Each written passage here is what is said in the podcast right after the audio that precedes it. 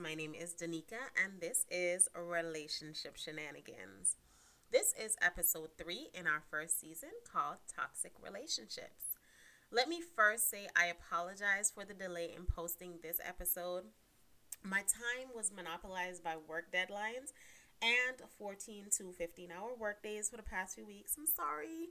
I am going to do my best to make it up to you guys by releasing all of the remainder episodes today. Now that I have the time on my Thanksgiving break, yay! I hope everybody had a great Thanksgiving as well. All right. So, without further ado, let's get into today's episode. Okay, so this episode, if you recall, is titled The Salvage Yard. In this episode, I want to talk about the aftermath of relationships, the messy part where you are in your feelings and maybe dealing with a little doubt, a little guilt, and even resentment. My goal is to help you channel that leftover energy into what I call the salvage yard. Okay? So, the salvage yard is a place in your mind where you go to think about the following one, what you learned from the overall interaction. Two, things that try to attach itself to your mind and your identity that you must dismiss as a result of that relationship. And three, taking a self inventory of what should and should not change about you. Okay, so let's get into our first point. So, this life and all our interactions with people, in my opinion, are placed into our lives to help us not only evolve as individuals, but also to help those around us do the same thing, right? A great sign of maturity in our lives is to utilize our reflection time to see how we benefited from those interactions. One of the best ways to do this is to complete a brain and heart dump of everything that comes to mind from your past interaction with that person, job, or situation. Um, and just let it all pour out, uh, no matter what emotions it elicits, just get it all out on paper or even record yourself. Okay. Once you're done, it is a good idea to organize your thoughts into a negative and positive polarity exercise. You may not be able to get to this directly after you release everything, but that's okay because we all have to take that time to decompress, especially if it was an emotional situation. All right. Just as long as you continue, you will be fine. So, in doing the polarity exercise, you may not um you may not know exactly, you know, how it's going to work out, but you work through it one step at a time, all right? So, in the exercise, you most likely have a lot of negative energy and thoughts that you have remembered. You take those thoughts and you place them on one side of the paper and fold it down the middle vertically. On the other side of, of each negative thought, you place a positive one to counteract that thought. So, here's an example um, let's take a job that you decided to walk away from or getting ready to walk away from. On the negative side, you may have something like the following. Um, I made many friendships and now I will have I will not be able to see my friends on a daily basis anymore and may lose contact with them. That's on the negative side.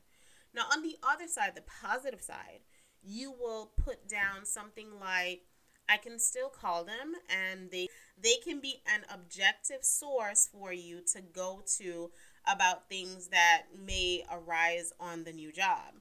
Or the space will give you an opportunity to plan different outings to reconnect with them. So that's always good. Um, another example could be an um, an intimate relationship that just ended.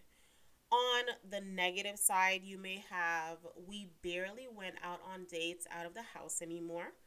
Um, on the positive side of the polarity exercise, you can counteract that by saying, that did allow me to save a lot of money and put my money where it was really needed. So, I just want to take this time real quick um, and say that for every negative that happened, there is a positive effect that took place. You just have to search for it. Just be open minded, okay? Now, I want to pause right here though. And for those people looking for an excuse to backtrack, lean in real close, real close. You leaning in? Okay. You listening? Okay, here goes. This activity is for you to better yourself as you move on. This activity is not to better yourself to go back. Okay? Those circumstances you left have not changed. All right? We good? Okay, let's move on. Hopefully, you get my gist. All right, so once uh, that's done, it should put you in a better mind space to handle my next point, which is identifying things that try to attach itself to your mind and your identity that you must dismiss as a result of that relationship. Okay. So, things that you may have found out about yourself, like you tend to be a little selfish with your time, or someone saying something about your character that was not true, but people are believing these lies anyway, although they know you, you want to dispel these things before they take root in your mind and your character. Because once they start to take root, you start changing, doing things that you didn't even know you were capable of. Just ridiculous things, okay? One of the best ways that I have found to do this is to address them out loud by yourself, of course. And then say to yourself, I understand what has happened but I choose not to accept these things as part of who I am. Instead, I choose to believe that I am a kind and charitable person. I will seek ways to show that in my everyday life. So, while accepting these as your identity, you don't want to be so obvious with the changes that you're making, though. You want them to come naturally and not forced, okay? Intention is everything. There is a difference between being genuine and trying to prove something. I have a friend that I grew up with that did this the wrong way a few years ago, and I could not understand what the point was for the life of me. She had a situation where someone was saying something about her and she wanted to fight it, but in the wrong way. As a result, she asked me to post a comment about her character and say nice things about her um, on social media. First, I was a bit weirded out. And in my head, I'm saying to myself, girl, I am the most genuine person you ever want to meet. And that is putting it nicely. I put up a front for absolutely no one. Okay. So I eventually responded to her and said, listen, if they are really your friends, they know you, they know who you are, and you don't have to prove anything. Just write it out. Okay? Not really sure what she chose to do, but that was my advice. So that brings us to my last point. Once you have learned and addressed these things, it is time to take a self inventory of the things that you that are amazing about you, okay? And also the things that you need to change for the better that you learned about yourself that may not be so positive.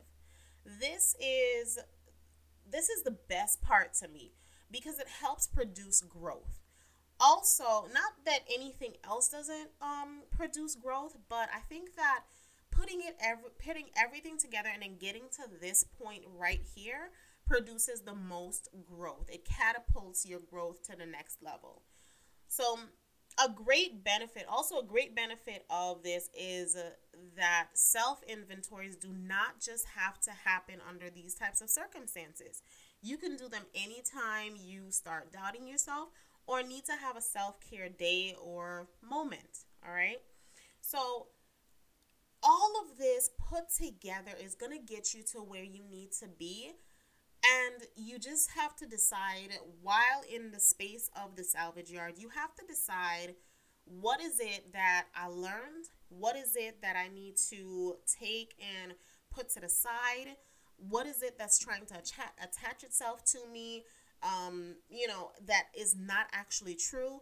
And then also make sure that you assess where you are as a result of this situation that you just left. So that is pretty much the whole, um, everything on a whole together. Okay. Now, I hope you definitely enjoyed this episode, and I also hope that you will tune in to the other two episodes in this season that will be posted over the next few hours. I hope you had a great Thanksgiving and I love you guys very much and thank you so much for spending time with me today. Please be sure to leave a comment on our Instagram page at Relationship Shenanigans. You can also connect with us on Facebook at the same address at Relationship Shenanigans. Or if you're more of a tweeting person, you can find this on Twitter, and that's a little bit of a different address. It's at Re Shenanigans, so that's at RE Shenanigans. And until next time, do not be too hard on yourself. And when you happen to mess up, just tell yourself it's okay. It's just the human in me.